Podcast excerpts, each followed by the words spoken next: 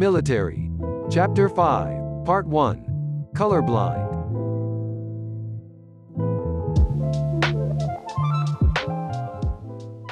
I walked in the front door of the recruiting center and froze. It was the first time I had seen people in uniform up close like this. One guy on the right side of the room was doing pull ups on a portable chin up bar and dropped down when I walked in. I looked behind myself, feeling like I must have walked in through the wrong door. A voice called out from the far end of the room. Hey, welcome. How can I help you?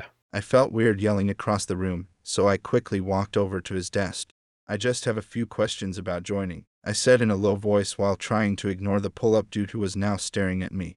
Well, come sit down. Let's chat. My new recruiter said, motioning me over to sit in front of his desk. I sat down, noticing the squeakiness of the chair in the silent room. We talked about my experience and what I hoped to get from joining. I had already made up my mind that I would only work in something medical related. If they didn't have that, I wasn't going to join. I knew little about the military, but I had heard that medics weren't allowed to carry guns. I was joining to help people, not shoot people. I'm only interested in medical jobs. I want to be a nurse someday, so I hope to learn in the military and get money for school. I tried to sound firm since I had heard recruiters try to talk you out of stuff or lie about things just to get you to join. He pulled out a manual and started scanning the different jobs. He stopped on something he called a 4N flight medic. He described the job as an ambulance EMT but in a helicopter. You drop behind enemy lines and provide medical support, transportation, and evacuation. He might as well have just pointed to the advertisement on the door and said, that. It was an insane idea, checking all my boxes and then some. All I had to do was score high enough on the ASVAB test and get through MEPS. Let's fill out some paperwork and then we'll get you scheduled. He said, as he rummaged through the drawers in his desk. He pulled out a folder and opened it to a stack of papers inside. Now, before we get any further, I have to ask Have you ever been arrested for anything, and have you ever done any drugs at all? My excitement over the prospect of my new journey had distracted me from seeing this question coming. The question I had rehearsed in the parking lot the previous four days hit me as if I hadn't ever considered it. I stuttered and stammered but quickly recovered with a sly laugh. Ha ha, me? Do drugs? No, no, no, that stuff terrifies me. I've never been interested. We stared at each other a little while, and then I added, And I've never been arrested. I've had a few traffic tickets, though. Now, those don't count. As long as they're paid, you should be good. He then reviewed the paperwork I needed to fill out and the references I would need to contact.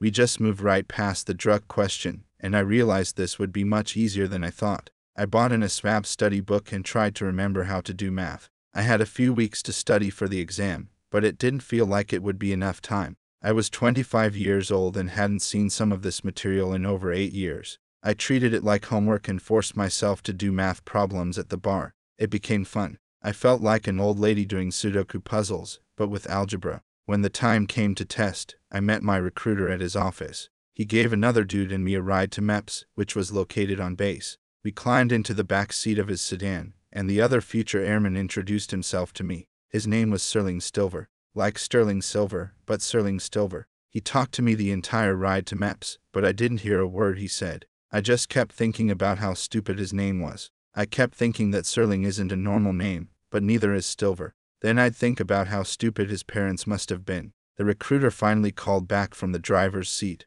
We're here, boys. Get your identification ready.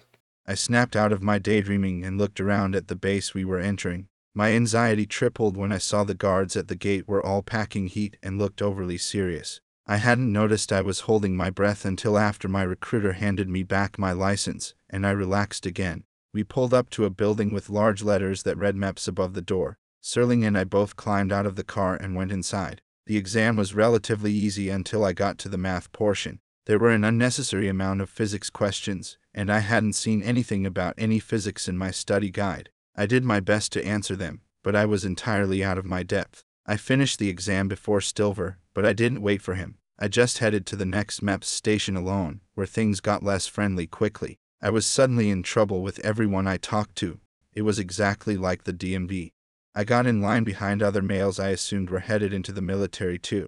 New recruits usually have a distinctly uncomfortable look of fear and uncertainty on their faces. They had me walk back and forth on my heels from one side of the room to the other, lift a 50 pound weight, and then tested my eyes and ears. They stripped us naked and examined our butts for some reason. I'm not sure exactly what they were looking for back there, but they looked very closely. When he saw the scars on my arm, he asked, What are these?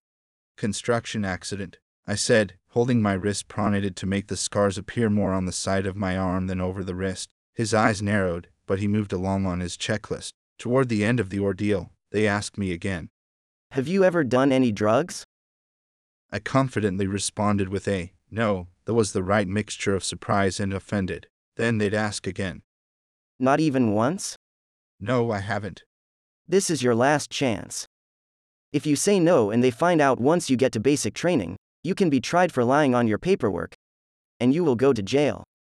Holy shit, I cursed in my mind. Thoughts of that mass surveillance database popped into my head again. I panicked a little and started drumming up my own conspiracy theories in my head. Can they do a lie detector test? Well, they do a lie detector test. My brother's words echoed in my ears. The military will lie to you if it serves the mission. I was here to serve my country and would lie to it if I had to. I considered admitting to some marijuana use. Lies are easier to maintain when they contain some truth, but I fully committed. No, not even once I lied. I left the MEPS building and headed to meet my recruiter in the parking lot. Sterling was sitting in the front seat of the car, and he kept his head down when I got in. The ride home was strangely quiet, and we dropped Sterling off at his house instead of going straight back to the recruiting office as planned. When the recruiter and I got back on the road, he told me Sterling had failed the ASVAB, and they never sent him over to complete his physical. My stomach dropped. That meant I had at least passed. But what if I scored on the lower end?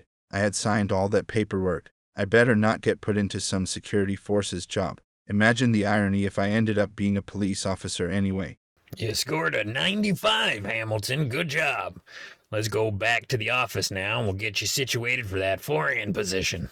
He looked genuinely proud of me, and I was stunned. Once back to his office, I sat in the squeaky chair in front of his desk. I patiently waited as he went through the files I was given at MEPS. He would read something from my folder and then cross check with the manual on his desk. Oh, no, no. He said, his eyes narrowing as he put one finger on the file and another on the manual. He leaned closer and then repeated it. Oh, no. Sir, I asked. One of those files must contain the mass surveillance data, I thought. Are you colorblind? He asked. I knew I was colorblind, but I hadn't ever been tested for it. When you and I first moved to Texas, we went out to buy stuff to decorate the house. I had my own bathroom with blue wallpaper, and I picked out a blue soap dish, blue towels, and a blue shower curtain. I threw it all in your shopping cart, and you asked me what I was doing with a look of shock and disappointment on your face. We argued about whether or not the bathroom was green while still in the store. Then we argued in the truck on the way home, and then we argued about it in the bathroom when we got back home. I knew one of us was colorblind when we walked into the bathroom, and we both said, See, I told you. Yes, I think so. I laughed a little remembering the test I took at MEPS and how badly I had done. I was shown a circle of small, multicolored dots surrounding a number in the middle, also made of dots. Out of the ten images I was shown, only two of them had apparent numbers in the middle. The rest just seemed like dots, nothing else. I couldn't even guess anything on most of them. Well, you can't be a flight medic if you're colorblind. Oh.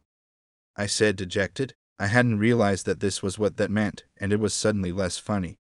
You can't do anything medical. They all require color vision. I think it's because of the lights on the aircraft, the medical equipment. You have to be able to distinguish them based on color. He was cross referencing his two manuals, my records, and sometimes typing something into his computer. Are you sure you only want to do medical? You tested high enough to do any job in the Air Force. No. I flinched at the unintended harshness of my voice. I'm only interested in medical jobs. He continued looking for a few more minutes and said, Well, now, wait a second. Here's one. He turned the manual around and pushed it toward me, his finger pointing to a job labeled 4A0X1, Medical Admin. He explained that this one was more like a medical secretary, very different from a deployed helicopter nurse. I wanted to say no, but I had already come so far. I was so close to this new idea and had already bought into it. The recruiter did his best to spice up the medical secretary job, but it didn't sound like I'd be saving any lives or dying anytime soon. I sat on it for a few minutes before deciding to go for it. Reluctantly, I said, Yes, let's do it. He tried to smile away a frown, but his lips just made a straight line as he nodded. Uh, there's one more thing. That position isn't available in Austin. There's only one spot open, and it's in California. Part 2 Open Cabinets. California. I was a kid from Montana who spent his teen years in Texas, but I looked and acted like the California kids I had seen in movies. I didn't know much about California except that skateboarding was born there, everyone surfed, and all the women were blonde. I knew a few people who had moved to California. They had all gone to LA and were trying to make it. I had never once realistically considered moving there myself, but now the chance had fallen into my lap. My recruiter pulled up a map of California and showed me where the base was located. Theoretically, you could swim in the ocean in the morning, snowboard in the afternoon, and then camp in the woods that night. On a map, the base looked like it was a hub in the middle of the most amazing places. The city where it was located was steeped in history as being one of the first gold rush towns, and I assumed it was full of skate parks. In reality, it was just a dirty armpit surrounded by nothing for an hour on every side, but I'd learn that truth much later. The admin job was a significant disappointment that I wasn't expecting. Still, the idea of heading to California, the place I was potentially always meant to be, had me excited again. The other downside of losing my selected job was that the time frame for getting to basic would also change. Instead of shipping out immediately, I'd have to wait three months, and I only had a month left on my apartment lease. I spent my last month in Austin playing water volleyball, running a mile each morning, and I had cut back significantly on alcohol. It was the best I'd felt in a long time, and you and Shannon were proud of my choice to serve my country. My cyclical depression was on the upside since I was back on track and had a goal. When my lease expired, I moved back in with you to wait for my spot in basic training to open up. You had moved from Colorado and were now living in some tiny podunk town in Utah. If the base I was moving to was an armpit, then the place you had just moved to was squarely between the butt cheeks of Utah. The boredom of Mormonism quickly smothered the healthy progress I made in Austin. You were highly stressed in your new role at work, and I recognized your tired demeanor that I hadn't seen since I left Colorado. Seeing you this way, I would always take it personally. I knew it was because of work, but I would subconsciously take offense if being around me didn't make you feel any better. Your snappy, stressed out attitude was always a trigger for my depression, and I started spending more time at the Rusty Spur Saloon. I overdrank one night and called you to pick me up from the bar.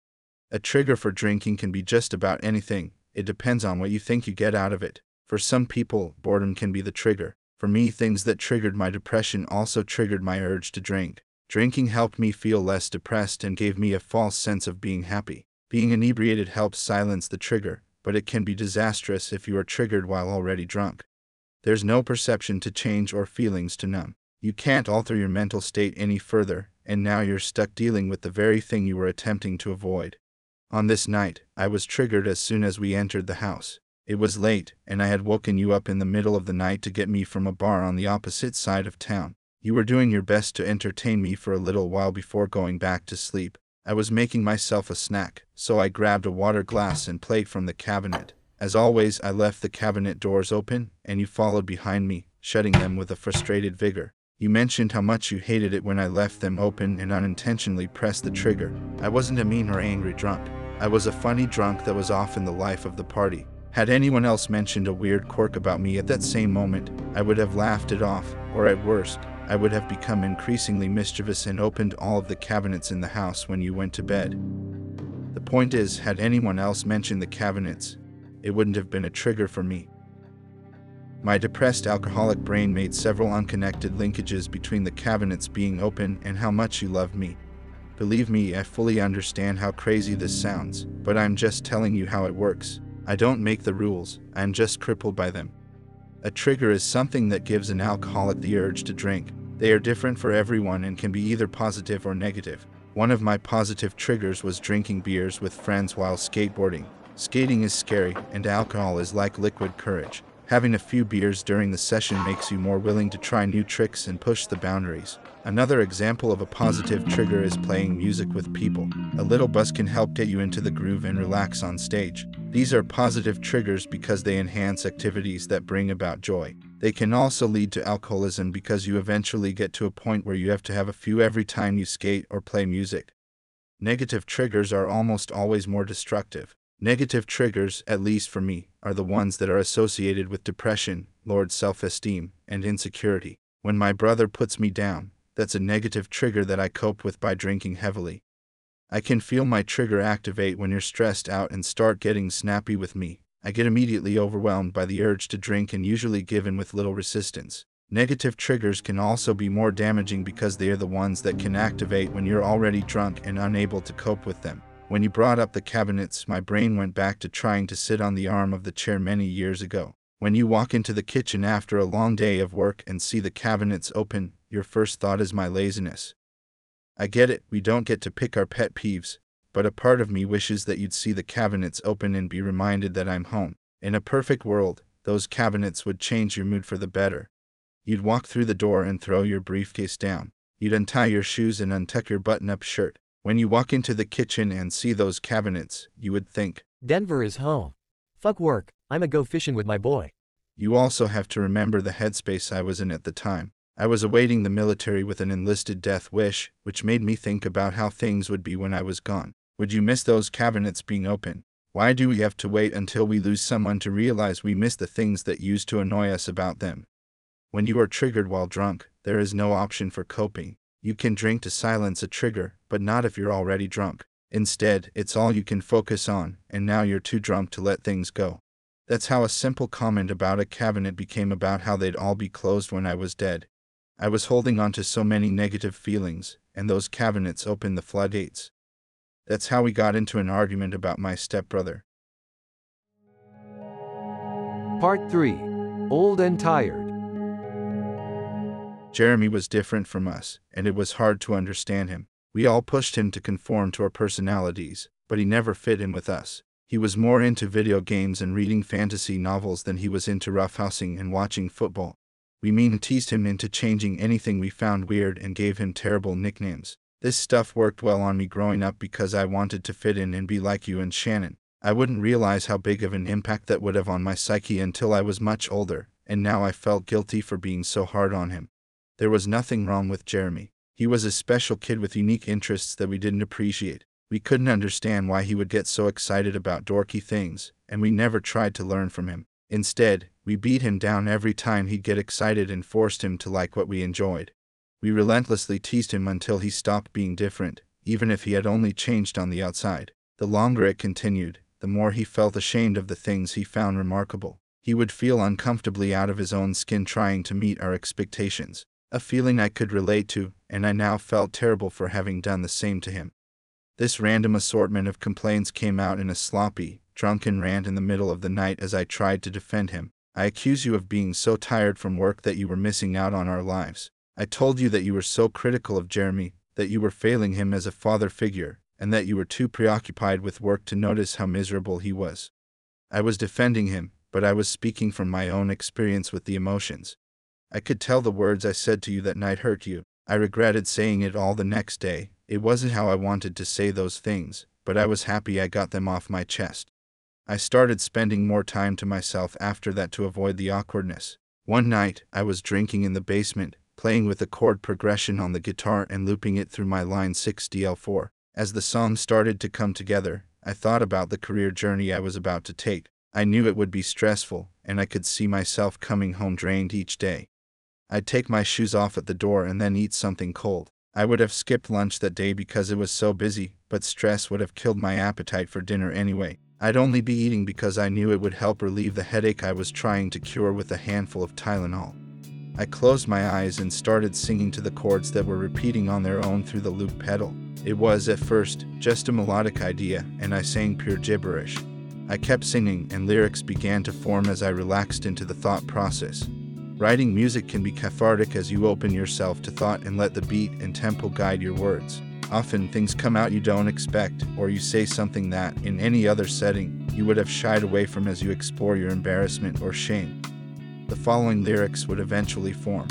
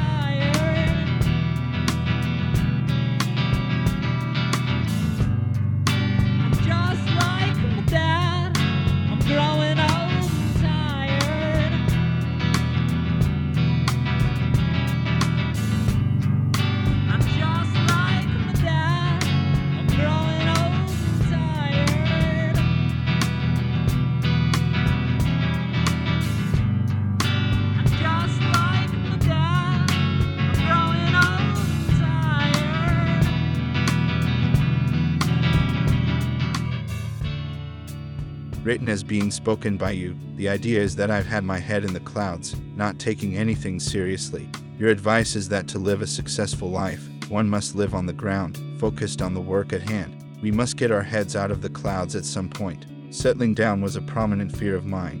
I thought getting my head out of the clouds meant I had to stop playing music, riding a skateboard, and painting. The next verse is spoken by me, expressing the fear that if I came down out of the clouds, I'd grow old. Like Rufio and the Lost Boys in Hook, I wanted to stay young and ride my skateboard forever.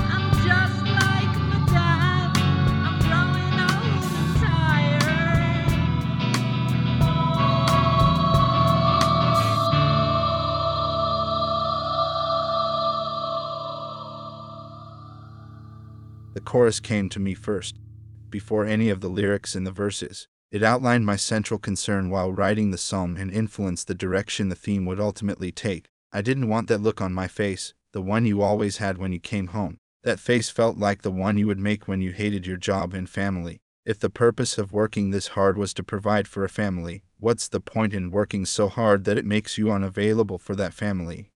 I was now at a stage in this journey where I was beginning to submit to the idea that I was just wrong, that you cannot provide for a family with your head in the clouds, chasing selfish dreams. Adopting this face and working your fingers to the bone so that your kids could grow up without want was not only a typical expectation of a man, but it was the only honest means of being able to provide reliably.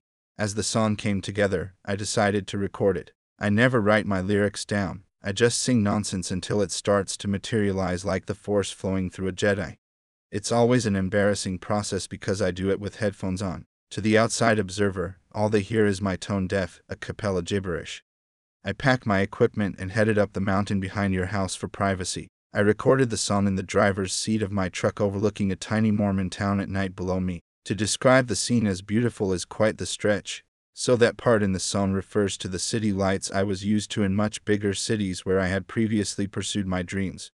They twinkle on and then fade away at dawn. The transition from night to day represented that, at some point, imagination must die, and we all must come back down from having our heads in the clouds. The excitement of nightlife ends, and everyone heads to work in a single file line.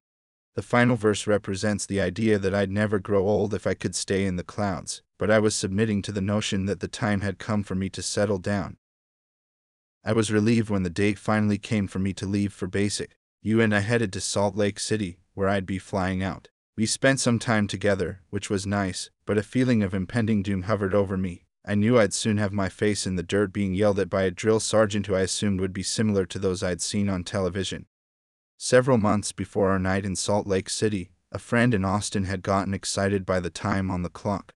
It's 1111. She squealed. Make a wish. I hadn't heard this before, but I played along. After that day, it seemed that I just so happened to look at the clock at 11, 11 several times a week, day and night. My wishes would focus on the achievable and short term goals that would help me become the person I wanted to be. My desires became daily affirmations, and I grew superstitious about them. When we checked into our hotel, and they gave us room 111, I took it as a sign from the universe that I was on the right track. Time was passing faster the closer I got to leaving for basic. When you dropped me off at the airport, it felt like the past three months had fit inside a few weeks. The clock began to stretch as I transitioned to government time. We sat in the airport waiting area for several uneventful hours. We were eventually moved to the next holding area and waited for another several hours. I had assumed that by now, I'd have already been staring back at the bulging neck veins of an irate drill sergeant. Every step of the onboarding process was so long and monotonous that I had completely let my guard down when the drill sergeants did finally arrive. We were on another bus, driving onto base, and everyone we had interacted with up to this point had been relatively pleasant. The bus came to a stop, and the internal lights turned on. It was 10 o'clock at night, and I stretched my arms wide and let a deep yawn close my eyes. When I opened them, an angry man in a forest ranger looking hat had prowled his way onto the bus.